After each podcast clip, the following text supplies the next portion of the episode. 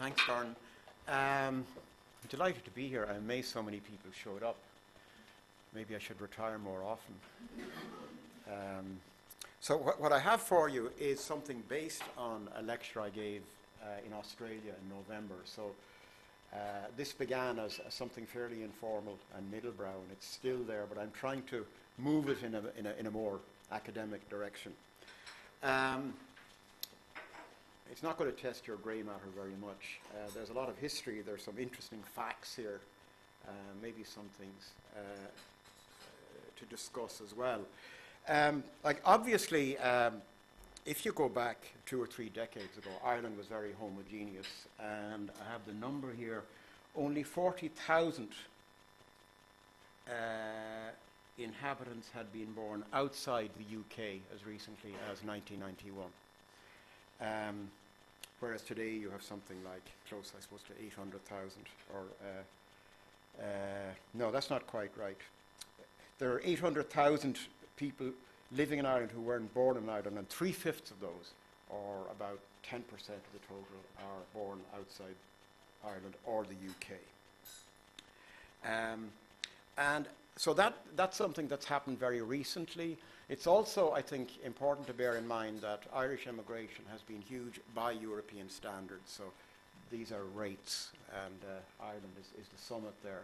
And uh, uh, what goes up uh, comes down as well. But uh, you know, at, at the peak, Irish immigration rates were, were very, very high. Um, and then you get net migration uh, in the recent past. Um, and uh, you get Irish people leaving and uh, non-nationals leaving. And the patterns are a bit different. And you see that here as well. So this one here is Irish emigration, immigration, and uh, you get more and more of the non-nationals leaving very, very quickly after the downturn. So it takes a while for that to. Uh, Sorry, from the second U12 into Ireland. Yeah, yeah. Uh, but anyway, what I don't want to uh, dwell on this for the time being. I want to begin by talking about a much smaller immigration uh, that you know happened about. Um, a century ago. And um, some of this immigration was a spark for a, a famous passage in James Joyce's Ulysses, uh, which uh, some of you will be familiar with, but for those who are not, uh, it's from the Nestor episode, and it goes like this. It's very, very brief. Uh, Mr. Deasy halted, breathing hard and swallowing his breath. I just wanted to say, he said, Ireland, they say, has the honour of being the only country which never persecuted the Jews. Do you know that? And he's talking to Stephen.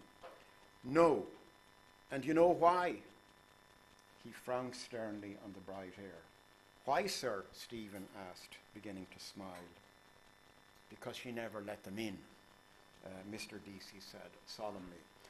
Uh, now, of course, this is not quite true. Uh, one can nitpick. It's not true that Ireland did not uh, let them in because you had free uh, immigration into the UK at that stage. And it's not until a year after 1904 that Britain begins for the first time to restrict uh, immigration through the Aliens Act of 1905, which is directed chiefly against, as it happens, East European Jews.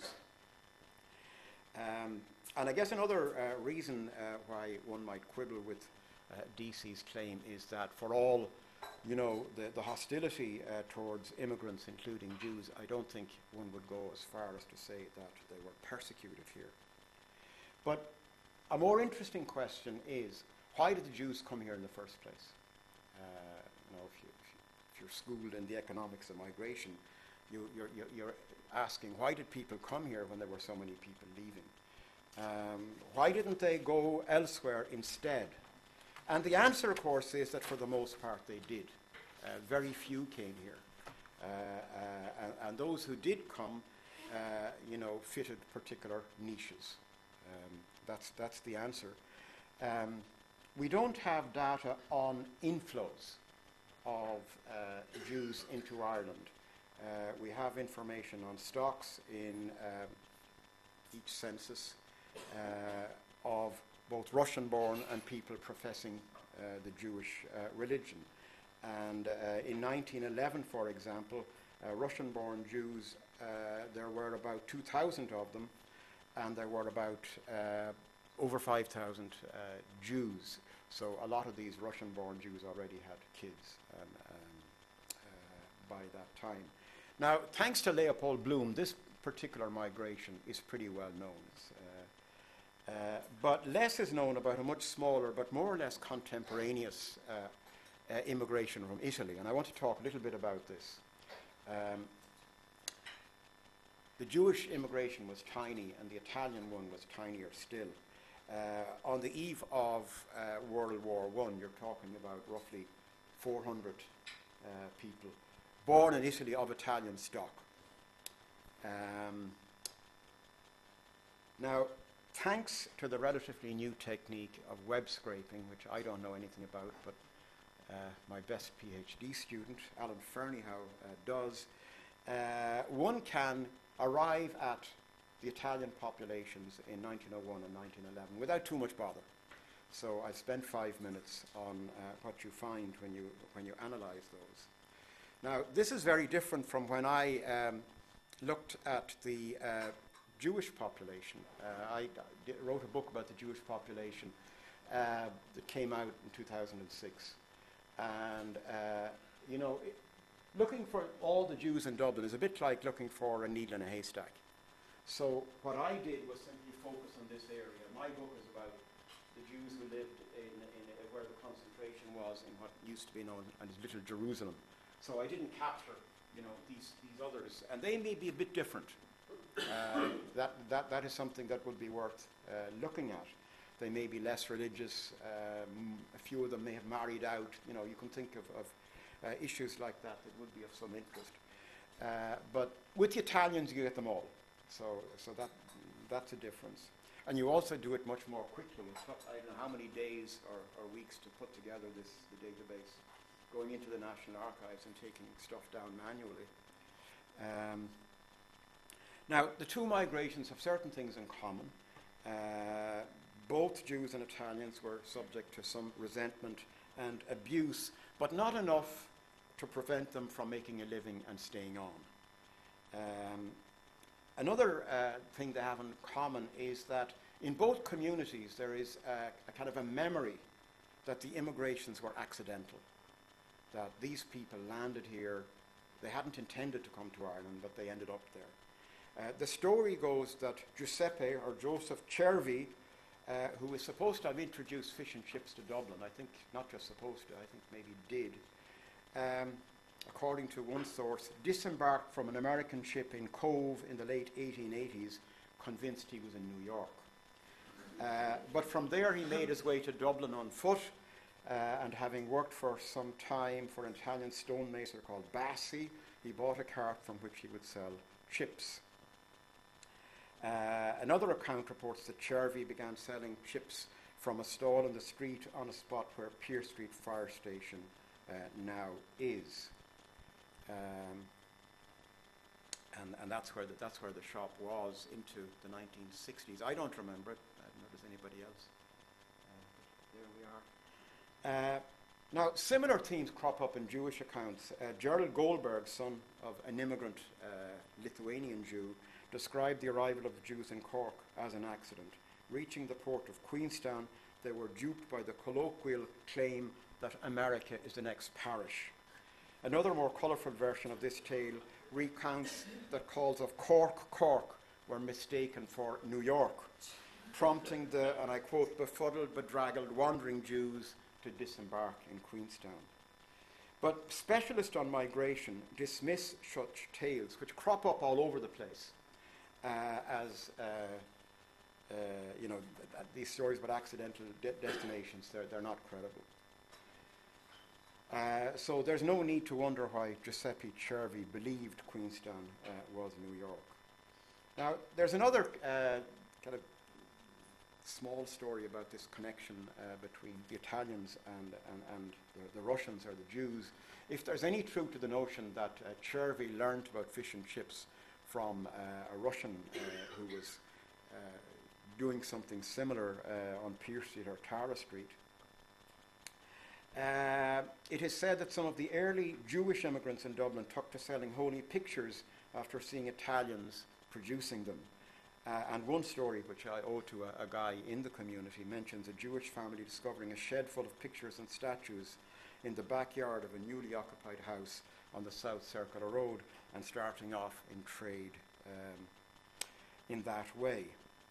Uh, and then there are other cameos that reveal curious parallels. So in May 1908, a Roscommon man got a month's hard labour for assaulting an Italian decorator named Brintani with a Thatcher's knife.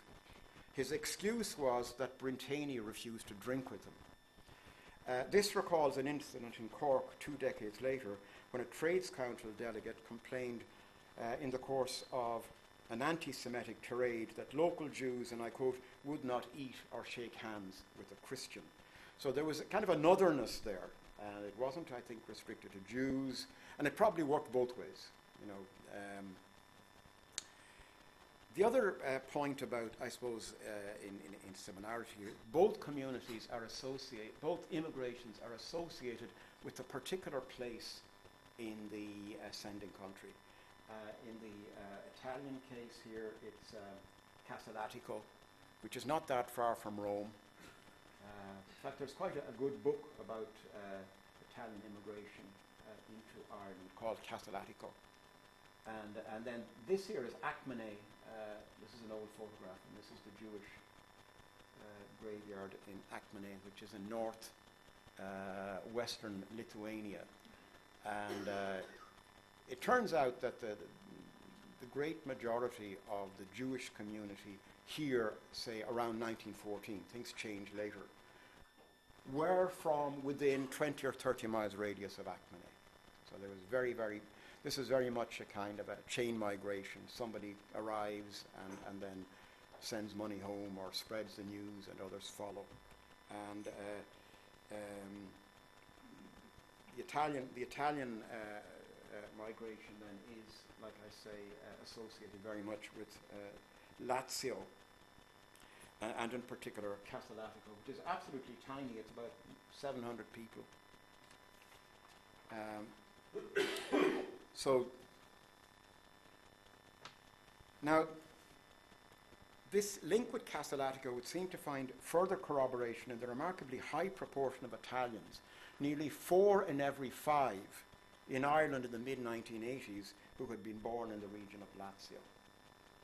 Um, but it turns out that if you go back to 1911 and 1901, the community is less homogeneous, and there are two, there are two uh, groups. One, it is true, is from here, and the other is mainly from uh, Tuscany. And they specialize in different occupations, and they tend to live in different parts of Ireland. The Castellaticans at that stage lived overwhelmingly in Belfast, and the others were more spread around. Um,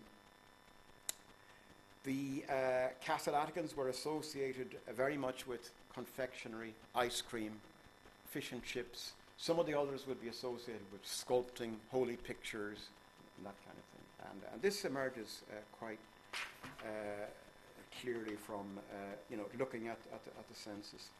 Now, Another paradox, I guess, about the Jewish immigration is that when you consider Ireland 100 years ago, Belfast was a bigger city than Dublin. Uh, it was a dynamic place, whereas Dublin was poor down at heel. And so the issue is why was the Jewish community concentrated on Dublin? Why didn't they go where the money was, like the Italians did? And uh, again, the answer here has to do with the niche the Jewish immigrants uh, filled. Uh, they specialized in activities that targeted mainly the less well off, and they were plentiful in Dublin. Uh, so both Italian and Jewish immigrants catered to non overlapping niches, and I think this is important. I think had they competed, there would have been more hostility, but they tend to move into areas where they weren't threatening too much the local populations. They were providing services which were novel or which benefited the poor rather than threatened them. So, you know, there were other money lenders before the, the Jews arrived, but the Jews, you know, they didn't, they weren't all money lenders, but a lot of them lent money or, or sold goods on credit. But, you know, they provided a better deal than the pre-existing people. So in that sense, uh, from the point of view of the poor, it was probably uh, a boon. Uh, the Weekly Irish Times noted of uh, what it referred to as the Jewish foreigner. With his inherent alertness, he soon discovered that the very poverty of the people offered him promises of mutual benefit. He at once set himself out to supply the poor Irishman and woman with such necessities and luxuries uh, which uh, they could never procure unless he, the Jew, formed uh, the intermediary. So the Jews concentrated um, at the outset on peddling, selling goods on credit through the so-called weekly system and on money lending, whereas the Italians specialized successively in organ grinding, ice cream and confectionery, and uh, fish and chips. Uh, it's also true that at the very beginning and uh, for some time, the communities had a street in common. Um, this, the, this is Charity here. Um, and I missed him first when you, when you search for him uh, through the National Archives uh, site. Uh, I missed him because his name is misspelt in, in 1911. In, in 1901, it's correct. But uh, I guess what you have here is, is uh, you know, he's illiterate, and probably the policeman wrote down Chervy, it's C H E R V I E. And, uh, and he's got all these, all these him. Um, uh, but anyway, uh, they had this, this, this street in common, uh, Chancery Lane, uh, which is very different now. Um, um, from what it was uh, uh, before the Great War. So the Jews, I read in one place, lived in a little square wherein stood the police station, joined, joining the other foreigners, Italian organ grinders, bear, li- bear leaders, one-man band operators, and makers of small, cheap plastic caster, plaster casts of the saints of the Catholic Church. Uh, by the 1870s, Chancery Lane, which originally had been a fairly elegant place, uh, was already in a state of dilapidation and home to, according to a contemporary uh, observer, a miscellaneous population whose avocations it would be difficult to describe. But the, the Jewish immigrants moved out very quickly. Uh, they moved south uh, into um, around Clanbrassil Street and the small streets off Clanbrassil Street uh, renting accommodation there, uh, whereas uh, more of the Italians stayed. And a big part of the New Year's, Eve, year, New Year's Eve celebrations in Dublin, until about World War I, was the Italian organ grinders. Crowds would come to hear the bells at Christchurch, and the organ grinders would get out and start playing. And uh, so every New Year's Day, you go through the news, the Irish Times or whatever, and it describes the Italians. But uh, but they too uh, move out uh, eventually. Now, um, the other point I would make uh, before I move on is that these migrations are overwhelmingly economic in origin. Uh, there is a tradition or a social memory, particularly in the Jewish community, to link the immigration to forced conscription, persecution, and so on. And there is no doubt but that that did happen. But when you go and look at individual cases in some detail, what you find, and I don't have time to go through, through the evidence here, there's a lot of it in my book, uh, they, they go because they see opportunities, and they do well, and others follow them. Um, and and that, is, that is mainly what's going on. This is not true of Jewish emigration out of other parts of uh, the Tsarist Empire. Uh, but Lithuania is not an area that was noted for pogroms, you know, uh, and it's, it's difficult to see what became worse in Lithuania when people moved out. So I think the migration is mainly because of kind of globalizing forces. These people had been peddlers, uh, small-time manufacturers in Lithuania. Uh, they're finding life rather difficult, so they move out. Um, and I know you have to state this very, very sensitively because people say, oh, you're kind of downplaying uh, persecution and so on. I'm not denying that, but I'm saying that the migration is really driven uh, by economics. And uh, there is a recent paper that backs this up. Uh, it's in the Festschrift for Jeff Williamson by Leah Boustan in, in UCLA, and, and uh, she did a, an econometric analysis of uh, flows, Jewish and non-Jewish uh, flows uh, into the U.S., and uh, you know she basically argues argues the same thing. But anyway, to get back to uh, Mr. Uh, Deasy, uh, I think what happened 100 years ago is not really a test of Mr. Deasy's claims. You have to uh, fast forward to the recent past. And I, I think, you know, that's, that's the acid test, how people react to uh, immigration nowadays. Um, now, Ireland is, is interesting here because, on the one hand, you do not get here so far the brand of xenophobic politics you do throughout much of the EU. And, you know, we can talk about reasons for that, but uh, there is no electoral gain to be had in uh, ranting about immigration. A few people have tried that, and uh, basically they sunk, they sunk without a trace.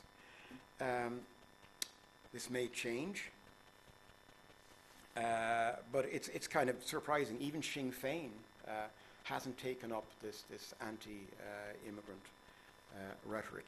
Now, on the other hand, there have been cases of uh, ill treatment, uh, much, much worse than anything that was meted out to the Jews or the Italians a century ago.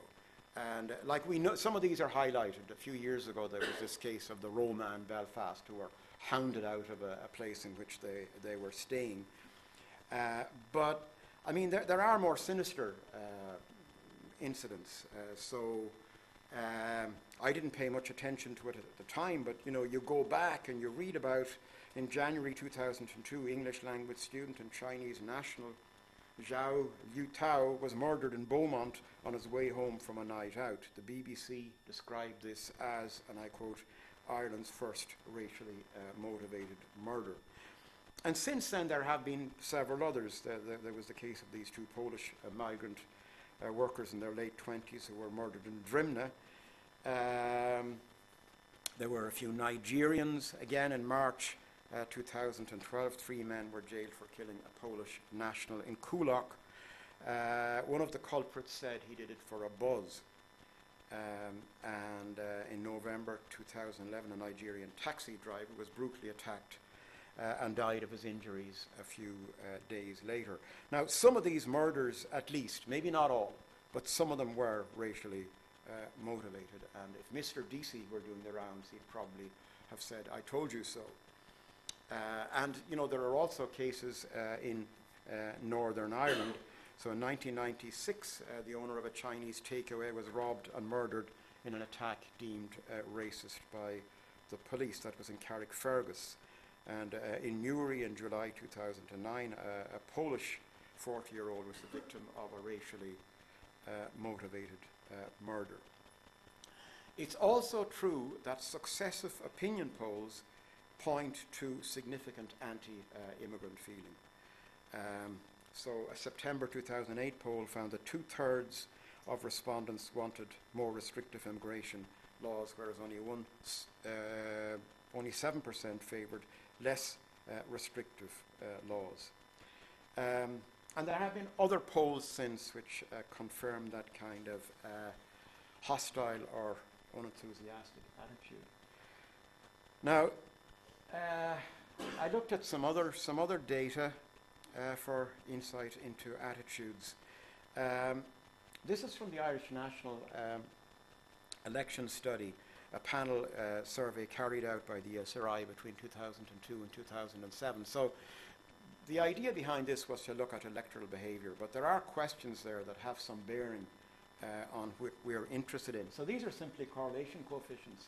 And people are asked uh, about how enthusiastic they are about halting sites, uh, about uh, rights for asylum seekers, and about controls on immigration.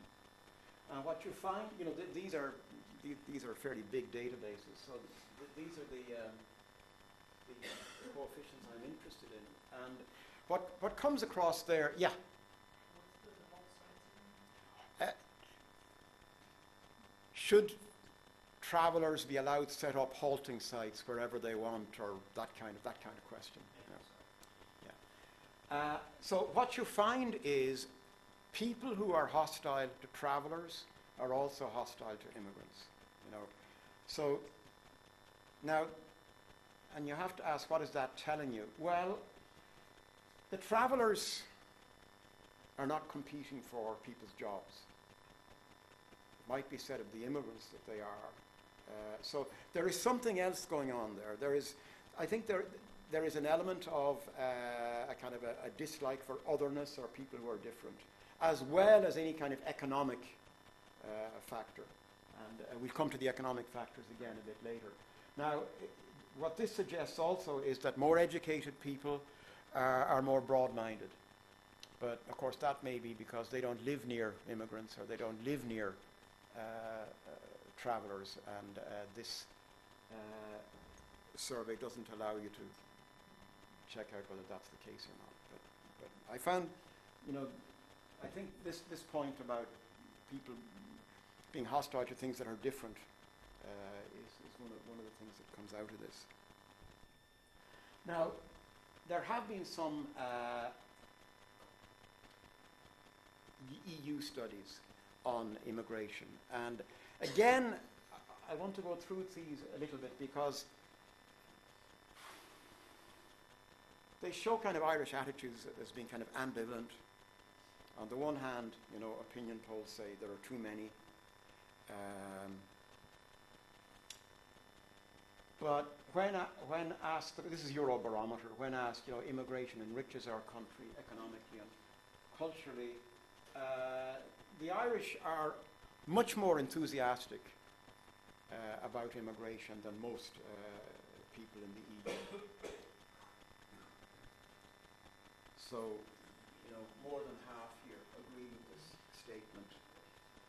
Um, and of course, the paradox here is that the countries that are most negative are ones which have no immigrants, or very, very few. But, uh, uh, now, this is another one, and so that, that, that one I just showed you is, is a snapshot. But uh, Eurobarometer also asks people in all member states since 2003, what do you think are the two most important issues facing your country at the moment?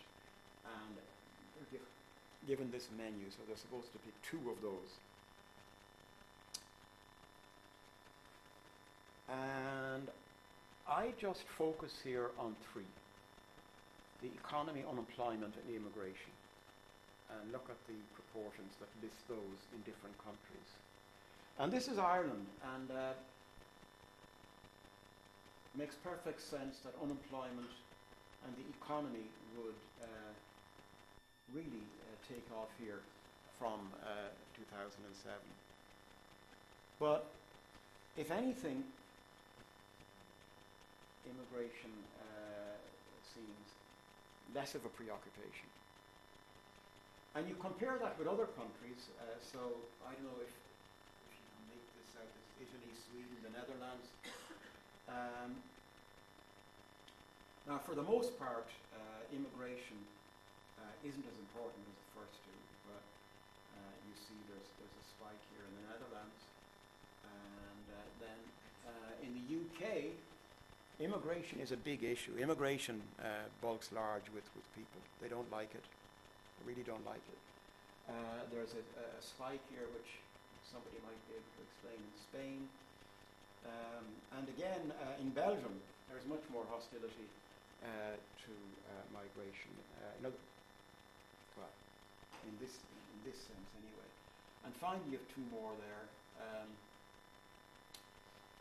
Germany and Denmark. So the Danes, the Danes also are pretty het up about, about migration compared to us. Now you can, you can tell the story in a slightly different way. Uh, so this is simply looking at uh, the, the proportions who mention migration. And Ireland is in green all the time. So it's comparing all the other countries to Ireland, just focusing on migration. And um, like Ireland is. So okay, I, these are these are countries where, uh, on the whole, migration does not uh, worry people that much. Um, there you have Denmark again.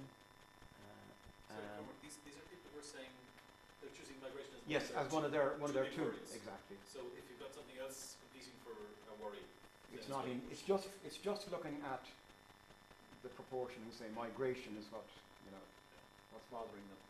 And, uh, like, the point here is that in Ireland, it's pretty much the lowest of the lot, except, except Portugal, I think Port, yeah.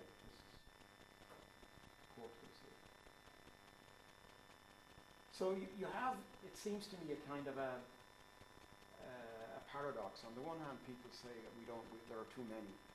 But on the other, it's not something that they are obsessive about or that they, would, you know, there are other things that are worrying them more. Now, uh, this is another uh, take on the same issue. And actually, I was alerted to this by Kevin Denny, who I'm delighted to see here. And this is something that I'm hoping at some stage to do a little bit more work on with Kevin. Um, this is looking at the European Social Survey, and uh, one of the advantages here too is that you can uh, look at uh, changes in people's attitudes over time. So these are roughly every two years, so uh, starting in 2002. So it's roughly two, four, six, eight, ten. And uh, so there are three questions here I'm focusing on that have to do with migration, immigrants. These are statements, good or bad for a country's economy, zero to ten. Uh, allow few or many migrants uh, from outside Europe in, and uh, countries' culture. So what you find here, if you look at uh, this first one, uh, there's increasing enthusiasm, and then from 2006, uh, there's there's less enthusiasm.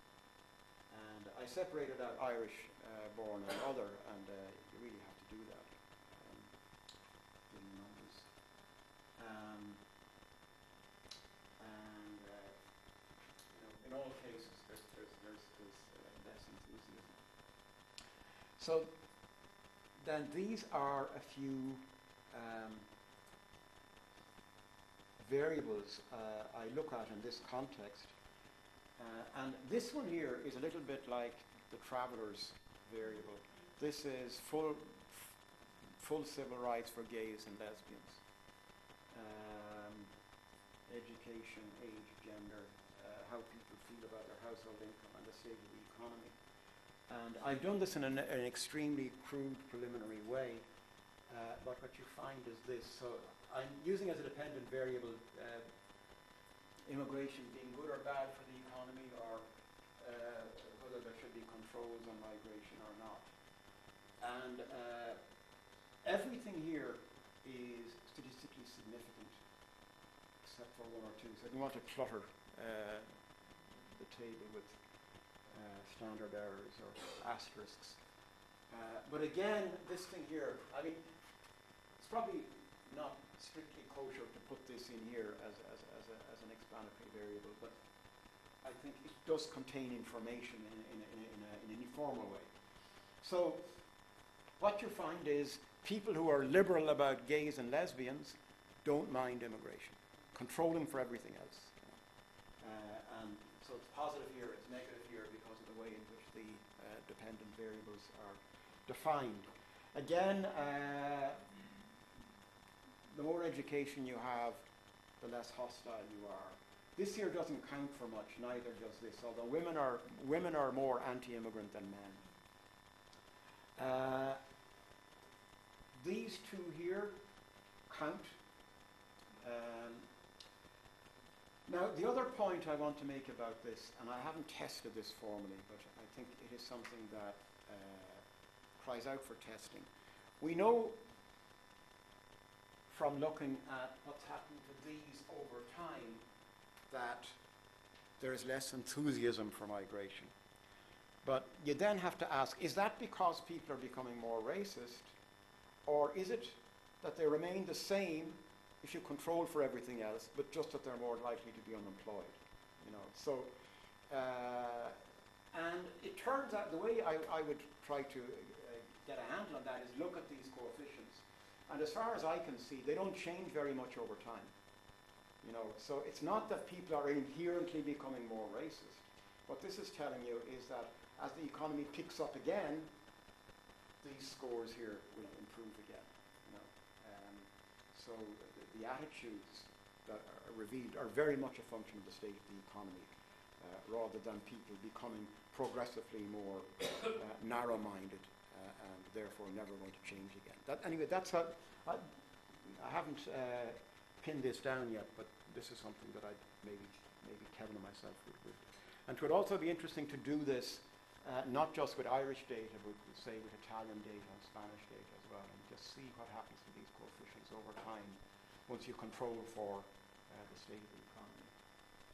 If you look at the homophobia question across the country, Yeah. it looked similar to the, what you had on immigration, so it's much more homophobia in Eastern Europe, particularly Southern, Yeah. and much less in Scandinavian countries Right. and the Netherlands. And Ireland is kind of in between, Yeah. Okay. Yeah. So yeah, it'd be interesting to see how that relates to attitudes on migration in different countries. Now, uh, I know I don't have that much more time, but uh, one of the one of the, the obvious points about the immigration 100 years ago is that there was no welfare state in Ireland. So uh, there was there was there was no danger of the immigrant uh, being seen as uh, welfare tourists, as kind of spongers what have you. And that is a huge preoccupation today. Um, uh, and of course, you get Milton Friedman uh, making this uh, statement. And of course, Friedman is, is, is very reassured, reassured by this because he, he, he can kind of see immigration is killing the welfare state. You know, he doesn't like the welfare state. And, and, um, and then others, of course, take the opposite uh, tack. You have people like uh, um, uh, Boeri and Pritchett, who are you know kind of social democrats. They like the welfare state, and they say, how are we going to square this circle, reconcile uh, kind of a, an open or a, a welcoming policy towards immigrants on the other, and maintaining the welfare state on the other. And they come up with these blue card systems that. You know, immigrants don't get entitlements unless they've been in the country for a certain while, unless they're working and built up insurance credits and so on. Um, but it's also true that exaggerated fear of immigrants as welfare tourists is the most important cause of hostility uh, against them. Uh, uh, there are lots, there are lots of opinion polls that, that uh, show this. Um, and in the Irish context, I want to talk about this just very briefly uh, in the context of the citizenship referendum um, and events that uh, preceded that. And um, happily, I think, I was out of the country when, when, when this referendum was held, uh, but um, I, I've relived it by going through the press and, and, and, um, uh, and um, I, I was here when some of the uh, kind of the discussion uh, that led up to it uh, was taking place. And uh, I don't know, most of you will know, but there will be some that will not know that one of the things that set this off was the belief that a particular group of immigrants were abusing uh, the welfare system here, uh, and it was it was really narrowed down to um, women who were looking for uh, citizenship for themselves and their families by having a child born here uh, on the presumption that uh, the state would not separate uh, an Irish citizen who's a child from parents. So uh, there, there, was, there was this sense that there was a lot of abuse going on, and uh, you know, people had the sense that um, they were using the rotunda or the Mater or wherever um, in this period, that there was a disproportionate number of uh, women from particularly Africans. And uh, so, true or false, how much uh, of this uh, kind of thing was going on? And uh, it's a very, again, this is sensitive, but uh, I got hold of information from one of the um, maternity hospitals. I wrote to all of them, and uh, one thought was helping me, but sent me information was no good. Uh, the other never got back to me. And the third was very obliging and gave me the information I wanted. And that's simply what I want to show you here. Um, so, uh, what I'm focusing on is uh, the lag between a woman first notifying the hospital that she's going to have a baby and the birth. And I've simply broken them down into uh, 0 to 30 days, 30 to 60, 60 to 100, 100 to 150, uh, and so on. And this is the uh, Irish pattern uh, before the referendum. So uh, I'm doing it, uh, there are enough data to do it annually, and there's a very consistent pattern. And then this is after the referendum, and something changes there. Actually, over the last few years, maybe this is some bureaucratic reason, people are giving longer notice. Um, and and these are British mothers, and it's identical, right? It's the same. Uh, these are Chinese mothers, and actually they're very like both the uh, Irish and the British. And here are the Nigerians. And uh, this is, you see, what this is telling you is in these, year, these years, uh, half are giving less than 30 days notice. So they simply land and they, and, they give birth very quickly afterwards.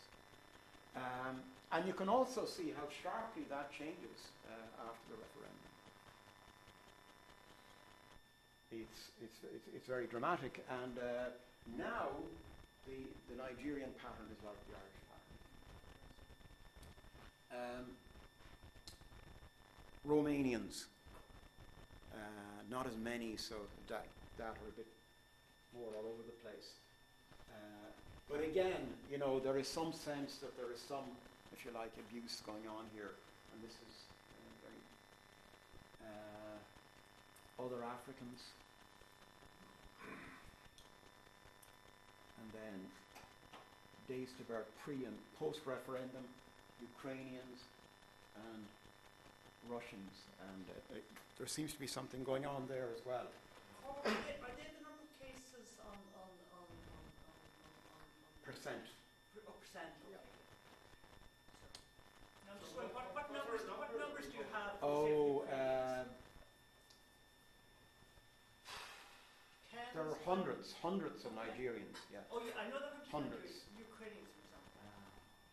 What? it's dozens. I Dozens, think. yeah, that, yeah, that, that's. yeah. So there are two things. This is one of the things I wanted to say. It's not, you know, the numbers here are not huge anyway. Uh, but there was abuse going on, and it's probably. I mean, it's my line. And you may disagree. Uh, in some sense, this is not a huge issue, but it's an issue that gets blown out of all proportion by people who don't like immigrants. So it's probably best to do something about it. You know, that, that would be the way I would look at it, because if you don't, people will go on not knowing what's going on. They will say, this is the story. And there, are all, there was all kinds of anecdotal evidence. But it turns out the anecdotal evidence was broadly true. Uh, you know, this, this, this is what these, uh, these uh, numbers show you. You showed in 2005 Yeah, maybe uh, not. Yeah.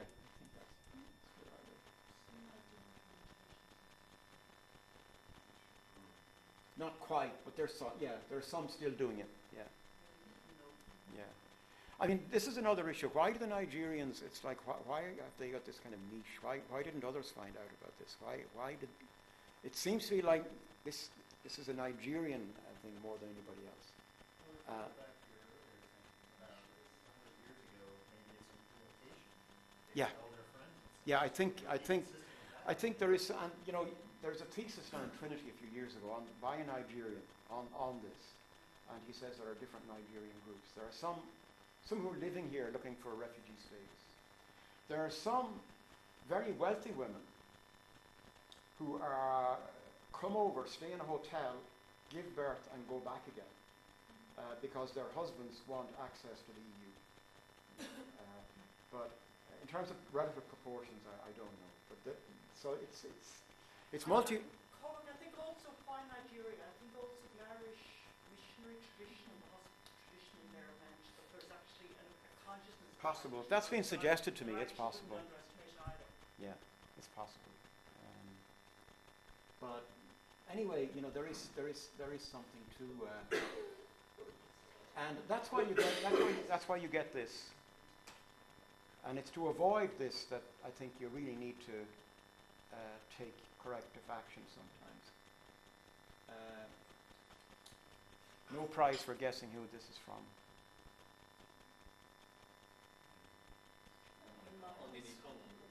No, it's not. all- Somebody say more respectable than Connor. It's about Kevin Myers. Oh, yeah. Okay, okay, my classmate. And what he is referring to, he, he, he, he you can blame the CSO uh, for this. The CSO issued a profile of immigrants uh, in the wake of the 2006 uh, census, and uh, it contained in- this information here.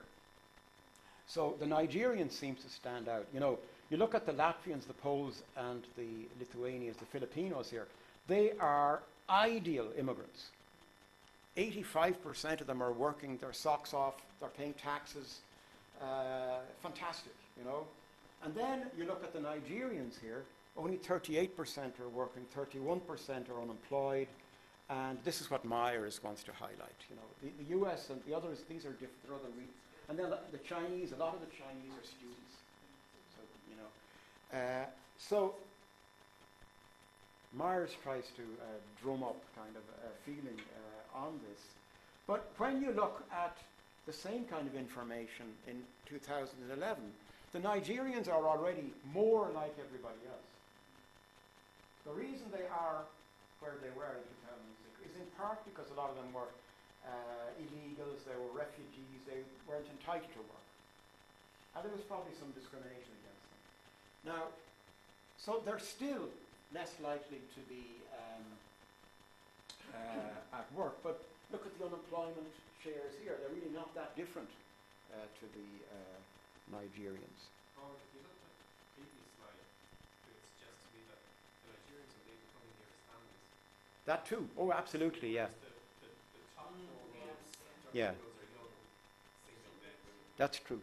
That's true.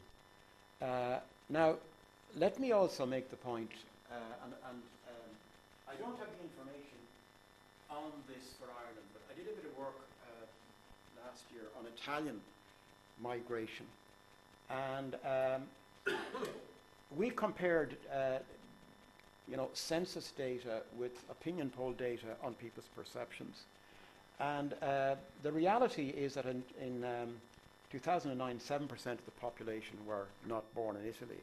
But people were asked, what proportion do you think are not born in Italy? And the answer, the average, is over 20%.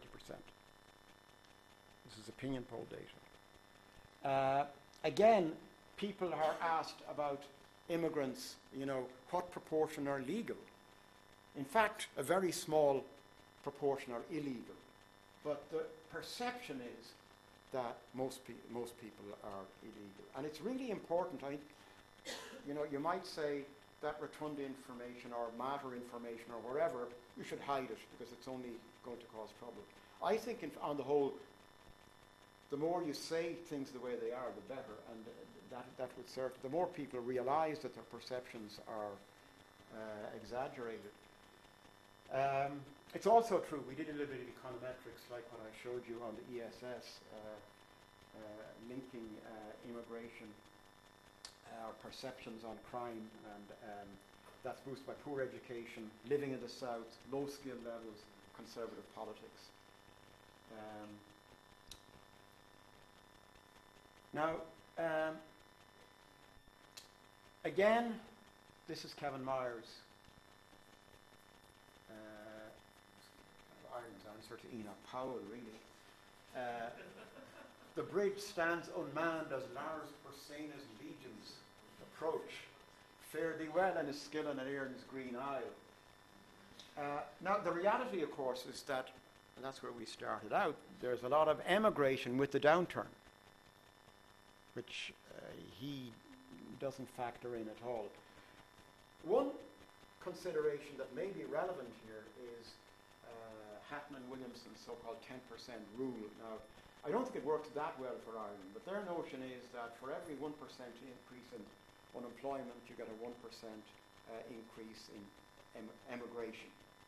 So they have 10% because they're comparing percents and per thousands. But, uh, and uh, so they, they have a, a paper which um, backs this up for evidence from the US and a few other places. Uh, now, I would make the point that this carries less conviction with illegals, uh, and also when the difference between the wage in the receiving and the wage in the sending country is very, very high. And I think you know that would be true here, say, of the Nigerians.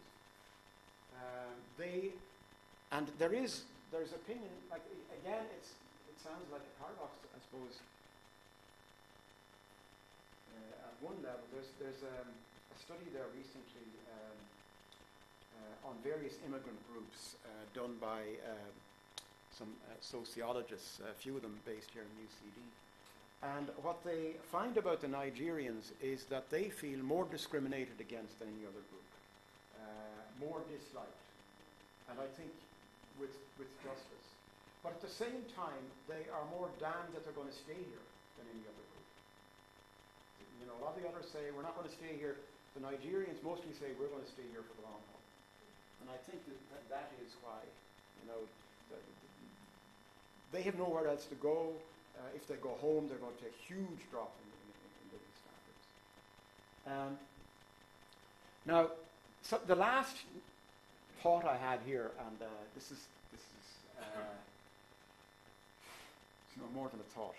Um, there is this hostility towards uh, immigrants, and I'd say one way of dealing with that is to uh, talk about uh, the reality rather than the perception. To mention that when there's an economic downturn, people tend to leave.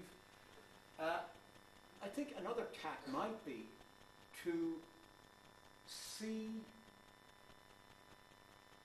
immigration, particularly from poor countries, as a, a form of foreign aid.